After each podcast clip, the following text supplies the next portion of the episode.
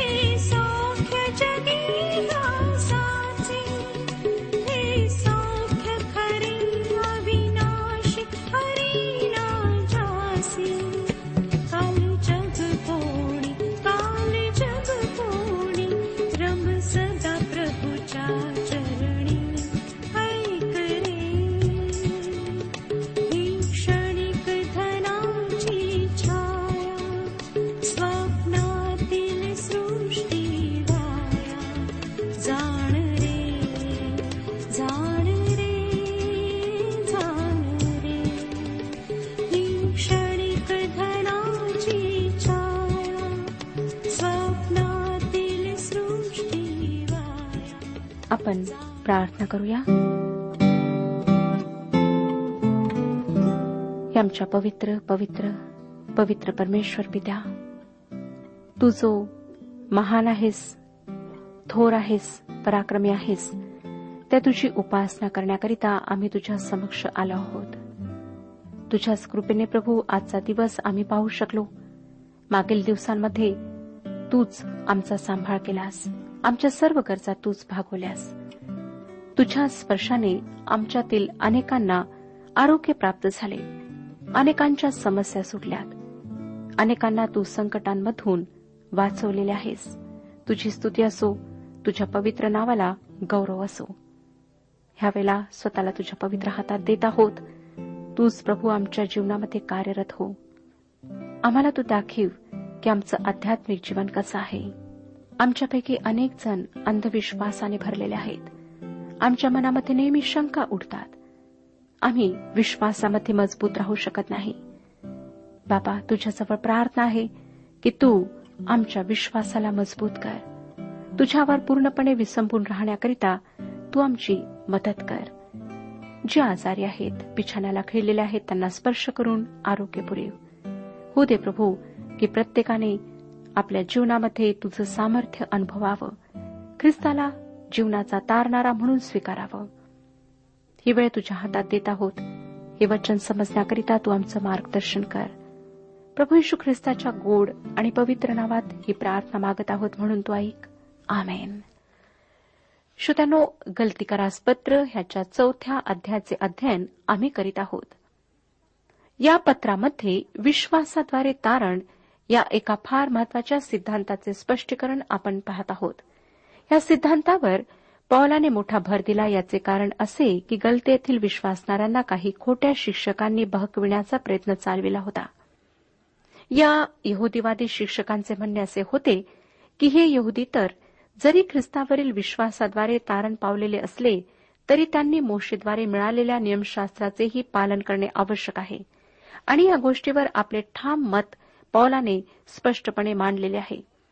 Paul गलतीकरास पत्र याच्या चौथ्या अध्यायातील सतरा व अठरा या वचनांमध्ये असे सुचवित आहे की हे खोटे शिक्षक स्वतःच्या स्वार्थासाठी म्हणजे गलतीकारांनी त्यांच्यासोबत व्हावे यासाठी त्यांना वेगळे ठेवू पाहतात. याच विषयी पौलाने करिंथ येथील मंडळीलाही इशारा दिला होता. हे यहुदीवादी करिंथातही पोहोचले होते.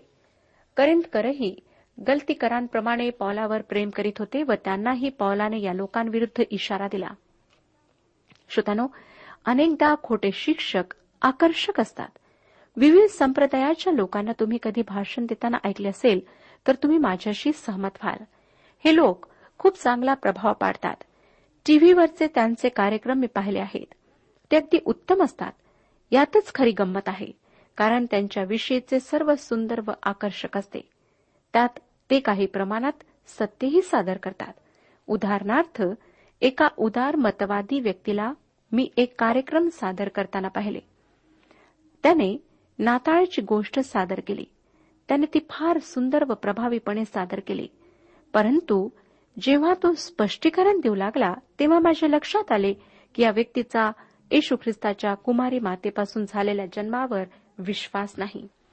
लक्षात घ्या की पौलाचा करिंथ व गलती येथील मंडळांना अशा खोट्या शिक्षकांविरुद्ध इशारा आमच्याही उपयोगी पडतो. प्रेषितांची कृत्ये या पुस्तकातल्या एका मंडळीचा मला या ठिकाणी उल्लेख करावासा वाटतो. प्रेषितांची कृत्ये सतरावा अध्याय अकराव्या वचनात आम्हाला या मंडळीविषयी एक विशेष माहिती मिळते. त्यांच्याविषयी लेखक लूक लिहितो बिरुया येथील लोक थेसलनिकातल्या लोकांपेक्षा मोठ्या मनाचे होते. त्यांनी मोठ्या उत्सुकतेने वचनाचा स्वीकार केला. आणि या गोष्टी अशाच आहेत काय? याविषयी ते शास्त्र लेखात प्रतिदिवशी शोध करीत गेले. तुमच्यापैकी अनेकांच्या मनात खोटे शिक्षक कसे ओळखावेत खोटे शिक्षण कसे ओळखावे असे प्रश्न निर्माण झाले असतील. मला वाटतं या प्रश्नाच्या उत्तरासाठी आम्ही कोणत्याही पवित्र शास्त्राच्या शिक्षकाची शिकवणूक पवित्र वचनाशी पडताळून पाहायला हवी. जसे बिरोया येथील मंडळीने प्रेषितांचे शिकवणे प्रतिदिवशी शास्त्र लेखातून शोधून पाहिले. तसेच आपणही करायला हवे. नाहीतर श्रोत्यानो आम्ही अगदी सहजरित्या खोट्या शिक्षकांमुळे फसवल्या जाऊ. गलतीकरास पत्र याच्या चौथ्या अध्यायाची समाप्ती पौलाने हागार व सारा यांच्या उदाहरणाने केली आहे. या दोन स्त्रियांमधला विरोध या ठिकाणी दाखविण्यात आला आहे. हागार व तिच्या विषयीचे सर्व संदर्भ नियमशास्त्राचे प्रतिनिधित्व करतात तर सारा व विषयीचे सर्व संदर्भ ख्रिस्तावरील विश्वासाचे प्रतिनिधित्व करतात. गलतीकरास पत्र चौथा अध्याय एकोणीसावे वचन. आपण वाचूया.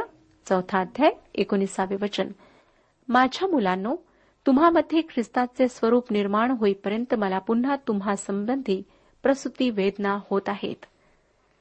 प्रिय मुलांनो हा एक हळुवार शब्द ह्या ठिकाणी वापरलेला आहे व त्यासह तो हागार व सारा त्यांचा दाखला द्यायला सुरुवात करतो.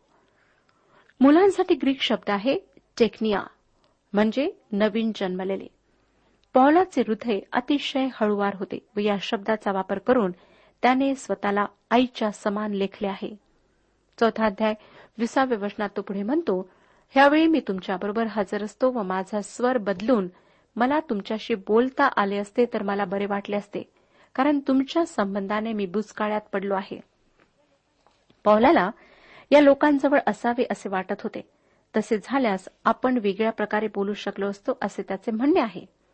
तो या लोकांविषयी खरोखरच काळजीत पडला आहे.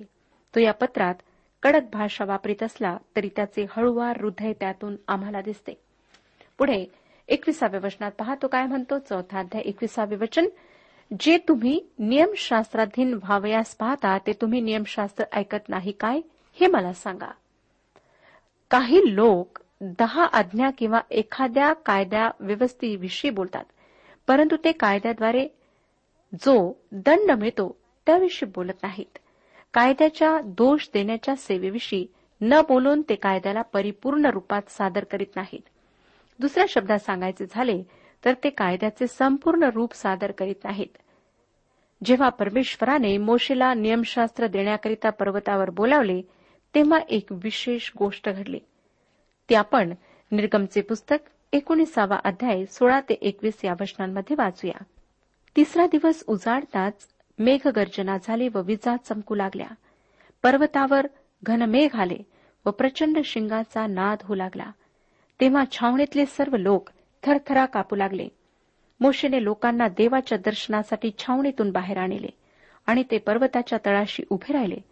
परमेश्वर अग्नीच्या ठाई सिनाय पर्वतावर उतरला म्हणून तो सर्व धूरमय झाला. भट्टीच्या धुरासारखा त्याचा धूर वर चढला व सर्व पर्वत थरथरू लागला. रणशिंगाचा शब्द अधिक अधिक होत गेला. तेव्हा मोशे बोलू लागला आणि देव त्याला आपल्या वाणीने उत्तर देत गेला. परमेश्वराने पर्वताच्या शिखरावर उतरून मोशेला सिनाय पर्वताच्या शिखरावर बोलाविले तेव्हा तो वर गेला. परमेश्वर मोशेला म्हणाला खाली जाऊन लोकांस ताकीद दे नाहीतर ते मर्यादा ओलांडून काय आहे ते पहावयास परमेश्वर आहे तिकडे यावयाचे व त्यांच्यापैकी बहुतेक मरावयाचे. परमेश्वराने लोकांना दूर उभे राहायला सांगितले. तो मोशेला नियमशास्त्र देत असताना त्यांनी दूर उभे राहावे असे त्याने आज्ञा दिले. त्यानंतर निर्गमचे पुस्तक विसावाध्याय अठरा आणि एकोणीसाव्या वचनांमध्ये सांगण्यात आले आहे. मेघगर्जना होत आहे विजा चमकत आहेत करण्याचा शब्द होत आहे आणि पर्वतातून धूर चढत आहे असे सर्व लोकांच्या दृष्टीस पडले. हे पाहून त्यांचा थरकाप झाला व ते दूर उभे राहिले. ते मोशेला म्हणू लागले आम्हाशी तूच बोल आणि आम्ही ऐकू. देव आम्हाशी ना बोलो. तो बोलला तर आम्ही मरू. श्रोत्यानो तुम्ही व मी परमेश्वर किती पवित्र आहे याची कल्पना करू शकत नाही. तुम्ही व मी देवाच्या या विश्वामध्ये हरवलेले अपराधी पापीजन आहोत. आमच्यामध्ये त्याला अनुसरण्याची किंवा त्याचे आज्ञापालन करण्याची कुवत किंवा क्षमता नाही. रोमकरासपत्र आठवा अध्याय सहावे वचन सांगते कारण देहाचे चिंतन हे मरण आत्म्याचे चिंतन हे जीवन व शांती आहे. दैहिक मन किंवा दैहिक वृत्ती देवाविरुद्ध शत्रुत्व आहे. जगिकपण देवाच्या विरुद्ध आहे. ते देवाच्या बाजूचे नाही आणि त्याच्यात काही चांगला फरक पडत नाही. ज्या दिवशी परमेश्वराने आदाम व हवेला येदेन बागेतून घालून दिले त्या दिवसापासून जग वाईट झाले आहे व ते प्रतिदिनी अधिक आणि अधिक वाईट होत चालले आहे. रोमकरासपत्र आठवा अध्याय सातव्या वचनात सांगण्यात आले आहे कारण देहाचे चिंतन हे देवाबरोबर वैर आहे. ते देवाच्या नियमशास्त्राच्या अधीन नाही आणि त्यांच्याने तसे होवत नाही. तेव्हा इस्रायली लोक थरथर कापत सिनाय पर्वतापासून दूर निघून गेले. ते म्हणाले की आम्ही मरू. यात आश्चर्यकारक असे काही नाही. परमेश्वर उंच पवित्र व उंचावलेला असा आहे आणि तो गौरवामध्ये वस्ती करीतो. तुम्ही व मी या जगातल्या चिखलात आहोत कारण आमची शरीरे मातीने घडलेली आहेत. आम्ही या पृथ्वीवर जगणारे प्राणी परमेश्वराच्या इच्छेविषयी बोलण्याचा उद्धटपणा बाळगतो. दैहिक मन देवाविरुद्ध वैर आहे आणि आज मानवाचे या जगात ते स्थान आहे. पॉल गलतीकरांना म्हणतो नियमशास्त्र ऐका. ते तुम्ही अजून ऐकले नाही. ही गोष्ट खरी होती श्रोत्यानो. गलतीकरांनी नियमशास्त्र अजून ऐकले नव्हते. नियमशास्त्राचे देणे एक आरामदायी गोष्ट नव्हती तर एक भीतीदायक गोष्ट होती. असं वाटतं की गलतीकरांना नियमशास्त्राधीन व्हायचे होते म्हणून पॉल ते त्यांना ऐकवणार होता. चौथा अध्याय आणि बावीसावं वचन. आता आपण वाचूया गलतीकारास पत्र. चौथा अध्याय बावीसावे वचन. कारण शास्त्रात असे लिहिले आहे की अब्रामाला दोन मुलगे होते. एक दासीपासून झालेला व एक स्वतंत्र स्त्रीपासून झालेला. पॉल अब्रामाच्या जीवनातील एक उदाहरण वापरत आहे. त्याचा वृत्तांत आम्हाला. उत्पत्ती सोळा ते अठरा वीस आणि एकवीस या अध्यायांमध्ये मिळतो. हागार व सारा या दोघींना झालेल्या दोन पुत्रांमधला विरोध पॉल स्पष्ट करतो. एक दासीपुत्र होता तर दुसरा स्वतंत्र स्त्रीपासून झालेला होता. स्वतंत्र स्त्री कृपेचे प्रतिनिधित्व करते तर दासी मोशेच्या नियमशास्त्राचे प्रतिनिधित्व करते. पॉल या दोघांमधला फरक या दाखल्याद्वारे दाखवून देणार आहे. काही लोक अब्रामाच्या गोष्टीला दाखला म्हणतात परंतु पॉल तसे म्हणत नाही. परंतु श्रोत्यानो या दोन स्त्रियांनी अब्रामाच्या दोन पुत्रांना जन्म दिला ही घटना दाखल्यासारखी आहे असे पॉल म्हणत आहे. आणि या दाखल्यात आजसाठी ही संदेश आहे. चौथा अध्याय तेविसाव्या वचनात तो म्हणतो तरी दासीपासून झालेला देह स्वभावानुसार जन्मला आणि स्वतंत्र स्त्रीपासून झालेला वचनामुळे जन्मला. दासीपासून झालेला दैहिक रीतीने जन्मला असे म्हटले आहे. अब्रामाच्या काळातील संस्कृतीवर ज्या कायद्याचा अंमल होता त्या हमुराबीच्या कायद्यानुसार दासीचा पुत्र दास असतो. म्हणून जरी इस्माईल अब्रामाचा मुलगा होता तरी तो दास होता. पॉल असेही म्हणतो की स्वतंत्र स्त्रीपासून जन्मेलेला तो वचनाद्वारे जन्मला. इझाकाचा जन्म एका चमत्काराद्वारे झाला होता. मूल व्हावे असे अब्राम व सारा या दोघांचे वय नव्हते. साराने मूल होण्याचे वय ओलांडले होते. तिचे उदर वांज होते परंतु त्यातून परमेश्वराने जीवन निर्माण केले. चौथा अध्याय चोवीसाव्या वचनात पॉल काय म्हणतो पहा? ह्या गोष्टी दृष्टांत रूप आहेत. त्या स्त्रिया म्हणजे दोन करार होत. एक तर सिनाय पर्वतावरून केलेला तो गुलामगिरीसाठी मुलांना जन्म देणारा करार म्हणजे हागार आहे. या अभ्रामाच्या जीवनातल्या गोष्टी काही अंशी दृष्टांत रूप आहेत. व त्यापासून पॉल काही निष्कर्ष काढणार आहे. तो म्हणतो त्या दोन करार आहेत. पहिला करार म्हणजे मोशेला परमेश्वराने सिनाय पर्वतावरून जे नियमशास्त्र दिले तो करार होय. पॉल हागारीची तुलना सिनाय पर्वताबरोबर करतो आणि तो तिला मोशेच्या नियमशास्त्राशी समरूप मानतो. पुढे चौथा अध्याय आणि पंचवीसाव्या वचनात पॉल म्हणतो हागार ही अरबस्थानातील सिनाय पर्वत होय. आणि ती हल्लीच्या एरुश्लेमच्या जोडीची आहे. ती आपल्या मुलाबाळासह गुलामगिरीत आहे. पॉलाच्या दृष्टांतात किंवा दाखल्यात हागार सियोन पर्वत आहे व एरुश्लेमेशी समांतर आहे. म्हणजे पॉलाच्या काळातील पृथ्वीवरील एरुश्लेम कारण ती अजूनही आपल्या मुलासह दास्यात होती. दुसऱ्या शब्दात सांगायचे झाले तर इस्रायलाचे प्रतिनिधित्व करणारे एरुश्लेम अजूनही नियमशास्त्राच्या बंधनात होते. चौथा अध्याय सव्वीसावं वचन गलतीकारासपत्र चौथा अध्याय सव्वीसावे वचन वाचूया. वर असलेली एरुश्लेम स्वतंत्र असून ती आपली माता आहे. वरील एरुश्लेम जे आहे ते प्रगटीकरणाच्या पुस्तकात विसाव्या अध्यायात आम्हाला सादर करण्यात आलेले नवीन एरुश्लेम नगर आहे. ते देवापासून स्वर्गातून खाली आलेले शहर आहे.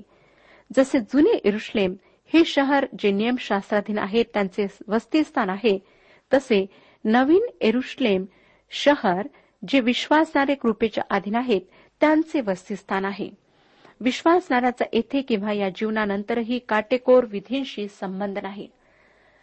कल्तिकरासपत्र चौथा अध्याय सत्तावीस वचनात तो म्हणतो शास्त्रात असे लिहिले आहे आगे वंधे तुला मूल होत नसले तरी आनंदित हो. ज्या तुला प्रसूती वेदना होत नाहीत ती तू आनंदाने जयघोष कर. आनंदाची आरोळी मार. कारण जिला पती आहे तिच्या मुलापेक्षा आशा सोडलेल्या स्त्रीची मुले पुष्कळ आहेत. जी इसाकाच्या जन्मापर्यंत वांझ होती त्या सारेपासून हागारीपेक्षा अधिक वंशज निर्माण झाले. इस्रायलाच्या संतानापेक्षा अरब संख्येने कमी आहेत. या दृष्टांतामध्ये पॉल असे म्हणत आहे की परमेश्वराने मुशीच्या नियमशास्त्रातील अर्पणाच्या विधीद्वारे जेवढ्या लोकांचे तारण केले त्यापेक्षा कितीतरी अधिक लोकांचे तारण तो कृपेद्वारे करीत आहे. अठ्ठावीसाव्या वचनामध्ये तो म्हणतो चौथा अध्याय अठ्ठावीसावे वचन बंधुजन हो इजाकाप्रमाणे तुम्ही अभिवचनाची संतती आहात आज विश्वासणारेही वचनाची संतती आहेत. देवाच्या वचनावर विश्वास ठेवल्याने आमचा जन्म झाला. तो आमचा नवीन जन्म आहे आणि ते देवाचे वचन आम्हाला योहान कृष्णवर्तमान तिसरा अध्याय आणि सोळाव्या वचनात सापडते. देवाने जगावर एवढी प्रीती केली की त्याने आपला एकुलता एक पुत्र दिला. यासाठी की जो कोणी त्याचवर विश्वास ठेवतो त्याचा नाश होऊ नये तर त्याला सार्वकालिक जीवन प्राप्त व्हावे. जर आम्ही विश्वास ठेवला तर आमचा नव्याने जन्म होईल असे परमेश्वराने सांगितले आहे. तसेच पवित्र शास्त्र आम्हाला पेत्राचे पहिले पत्र पहिला अध्याय आणि तेविसाव्या वचनात सांगते. पेत्राचे पहिले पत्र पहिला अध्याय तेविसावे वचन. कारण तुम्ही नाशवंत बीजापासून नव्हे तर अविनाशी बीजापासून म्हणजे देवाच्या सदाजीवी व टिकणाऱ्या वचनाच्याद्वारे पुन्हा जन्मविलेले आहात अशा प्रकारे देवाच्या वचनावर विश्वास ठेवल्याने ख्रिस्त येशूवर विश्वास ठेवल्याने आमचा नवीन जन्म होतो व इझाकाप्रमाणे आम्ही वचनाद्वारे असलेली संतती बनतो. चौथा अध्याय एकोणतीसाव्या वचनामध्ये पॉल काय म्हणतो पुढे पहा. परंतु त्यावेळेस देह स्वभावानुसार जन्मलेल्या मुलाने आत्म्यानुसार जन्मलेल्या मुलाचा छळ केला. तसा आताही होत आहे. प्रिय श्रोत्यांनो विधींवर भर देणारे देवाच्या मुक्त कृपेच्या सुवार्तेचा तिरस्कार करतात. डॉक्टर मगी यांची सेवेसाठी दीक्षा झाल्यानंतर त्यांनी भविष्यवाणी या विषयावर उपदेश केला व उपदेशात ते म्हणाले की अशा उपदेशामुळे ते त्रासात पडण्याची शक्यता आहे. उपासनेनंतर मंडळीतील एक वडील व्यक्ती त्यांच्याकडे आली व म्हणाली तुमची चूक होत आहे. भविष्यवाणीवर उपदेश केल्याने तुम्हाला काही त्रास होणार नाही. खरे तर अशा उपदेशांसाठी लोक गर्दी करतील. लोकांना भविष्यवाणी विषयी ऐकायला आवडते. परंतु तुम्ही जर देवाच्या कृपेवर उपदेश केला तर तुम्ही नक्की अडचणीत सापडाल. श्रोत्यानो याच कारणासाठी आज सुवार्ता जशीच्या तशी सांगण्यात येत नाही. या दिवसात देवाची शुद्ध कृपा किंवा शुद्ध सुवार्ता फार कमी वेळा मी ऐकली आहे. आणि मला माहीत आहे की देवाच्या शुद्ध कृपेविषयी बोलणाऱ्यावर फार टीका करण्यात येते. लोक असा आग्रह धरतात की मी ख्रिस्तावरील विश्वासाद्वारे मला जे मिळाले ते पवित्र आत्म्याला सोडून दुसऱ्या कोणत्या तरी गोष्टीतून मिळाले असे म्हणावे किंवा ते ख्रिस्तावरील विश्वासाच्या व्यतिरिक्त मिळवावे. असे म्हणणे म्हणजे ख्रिस्ताला शाप समजणे आहे. जर त्याने जे काही केले आहे त्यात तुम्हाला काही भर घालायचे आहे तर त्याचा वधस्तंभावरचा मृत्यू निरर्थक आहे. आमच्याकरिता ख्रिस्त शाप झाला आणि त्याने तुमच्याकरिता माझ्याकरिता जे केले ते आम्ही स्वीकारत नसू तर आम्ही स्वतः अपराधी नाही तर तो अपराधी आहे असे आपण म्हणतो. लक्षात घ्या श्रोतानो की ख्रिस्त निष्पाप निष्कलंक होता. तो पाप विरहित होता. परंतु परमेश्वराने संपूर्ण मानवजातीचे पाप त्याच्यावर लादले. त्याला त्या पापांसाठी खंडने भरून द्यायला लावले. म्हणजे वधस्तंभावरील मरण त्याला पत्करायला लावले. व नियमशास्त्रात म्हटले आहे की जो झाडावर टांगलेला आहे तो शापित आहे. म्हणून जेव्हा तो तुमच्या व माझ्या पापांकरिता वधस्तंभावर टांगला गेला तेव्हा तो शाप असा झाला. परंतु तसे करून त्याने तुमच्या व माझ्या पापांसाठी खंडने भरली. आमच्या पापांकरिता जो देहदंड आमच्यासाठी राखून ठेवण्यात आला होता. तो त्याने भोगला व आमची त्या शिक्षेतून त्याने सुटका केली. त्याच्या या समर्पणावर जेव्हा आम्ही विश्वास ठेवतो तेव्हा आम्हाला तारण प्राप्त होते. ही देवाची कृपा आहे श्रोत्यानो की आमच्या वाटेचा देहदंड येशू ख्रिस्ताने भरून दिला आणि जर आम्ही असे म्हणू या तारणासाठी आम्हीही काहीतरी करायला हवे तर आम्ही ख्रिस्ताचे प्रायश्चित अपूर्ण ठरवतो. त्याला अपराधी ठरवतो व स्वतःला निरपराधी ठरवतो. पौलाने म्हटले देहरित्या जन्मलेल्या इस्माने आध्यात्मिकरित्या जन्मलेल्या इस्माचा छळ केला. ही गोष्ट आजही आम्हाला लागू पडते. दैहिक वृत्तीचा माणूस देवाच्या कृपेच्या सुवार्तेचा तिरस्कार करतो. आम्हाला या तारण प्राप्तीत काही सहभाग नाही म्हणून आम्ही मुळातच त्याचा तिरस्कार करतो. देवाच्या कृपेची सुवार्ता ख्रिस्ताला गौरव देते आणि आमची दृष्टी ख्रिस्ताकडे वळवते. पुढे चौथा अध्याय आणि तिसाव्या वचनात पॉल म्हणतो पण शास्त्रलेख काय म्हणतो? त्या दासीला व तिच्या मुलाला घालून दे कारण दासीचा पुत्र स्वतंत्र स्त्रीच्या पुत्राबरोबर वारीस होणारच नाही. श्रोत्यानो उत्पत्तीचे पुस्तक एकविसावा अध्याय आणि दहाव्या वचनामध्ये आपण वाचतो की परमेश्वराने दासी व तिचा पुत्र यांना घालून देण्याची आज्ञा केली. आज परमेश्वर आम्हाला म्हणत आहे तुमच्या काटेकोर विधींना तुमच्यापासून दूर करा. येशू ख्रिस्तावर आपला सर्व भर द्या. पॉल या अध्यायाच्या शेवटी काय म्हणतो ते आता आपण वाचूया. चौथा अध्याय एकतीसावे वचन. म्हणून बंधुजन हो आपण दासीची मुले नाही तर स्वतंत्र स्त्रीची मुले आहो. अब्राम आगारेचा पुत्र व सारेचा पुत्र दोघांनाही आपल्याजवळ ठेवू शकला नाही. त्याला त्यांच्यापैकी एकाची निवड करावी लागली. पॉल हीच गोष्ट आम्हाला या ठिकाणी सांगत आहे की आमचे नियमशास्त्र व कृपा या दोन्हींच्या साह्याने तारण होऊ शकत नाही. यापैकी एकाची निवड आम्हाला करावी लागेल? जर ख्रिस्त व नियमशास्त्र दोन्हीच्याद्वारे तारण व्हावे असे तुमचे प्रयत्न असतील तर तुमचे तारण झालेले नाही. लक्षात ठेवा श्रोत्यानो की तुम्ही किंवा मी परमेश्वराने परिपूर्ण केलेल्या तारणाच्या कार्यात काहीही भर टाकू शकत नाही. देवाच्या तारणाच्या कार्यात आम्ही आमच्या पापाचे सत्य या गोष्टीशिवाय कोणताही सहभाग घेऊ शकत नाही. प्रेश्रोत्यानो मला तुम्हाला एक गोष्ट विचारू द्या. तुम्ही खरोखर ख्रिस्तावर विश्वास ठेवला आहे काय? की तुम्ही त्या विश्वासासोबत स्वतःचेही काही सत्कृत्य राखून ठेवले की वेळ पडताच तुमच्या तारणासाठी ते उपयोगी पडेल? वधस्तंभावर ख्रिस्ताने जे केले त्यात काही भर घालण्यासाठी काही करण्याचा तुमचा विचार आहे काय? तसे असेल तर ते प्रयत्न विसरून जा. फक्त ख्रिस्ताकडे दृष्टी लावा. त्याच्यापासून प्रत्येक गोष्ट मिळवा.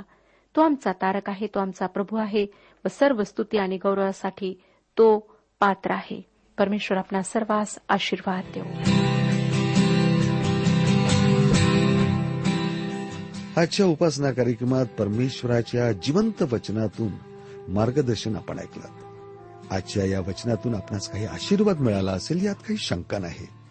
सुदैव हो जीवनविषयक काही शंका असल्यास किंवा काही प्रश्न असल्यास किंवा काही प्रार्थना निवेदन असल्यास पत्राद्वारे आम्हाच अवश्य कळवा. आम्हाला अगदी आनंदच होईल. पत्रव्यवहारासाठी आमचा पत्ता लिहून घ्यावा. कार्यक्रम उपासना पोस्ट बॉक्स क्रमांक एक शून्य दोन बेझनबाग नागपूर पिनकोड क्रमांक चार चार शून्य शून्य शून्य चार. आमचा ईमेल ॲड्रेस आहे Marathi T T B at radio eight eight two dot com. Email address पुन्हा एकदा ऐका Marathi T T B at radio eight eight two dot com. बरं तर आता इथंच थांबूया कारण आपल्या कार्यक्रमाची वेळही संपत आलेली आहे. पुन्हा आपली भेट आपल्या पुढल्या कार्यक्रमात तोपर्यंत नमस्कार. विश्वास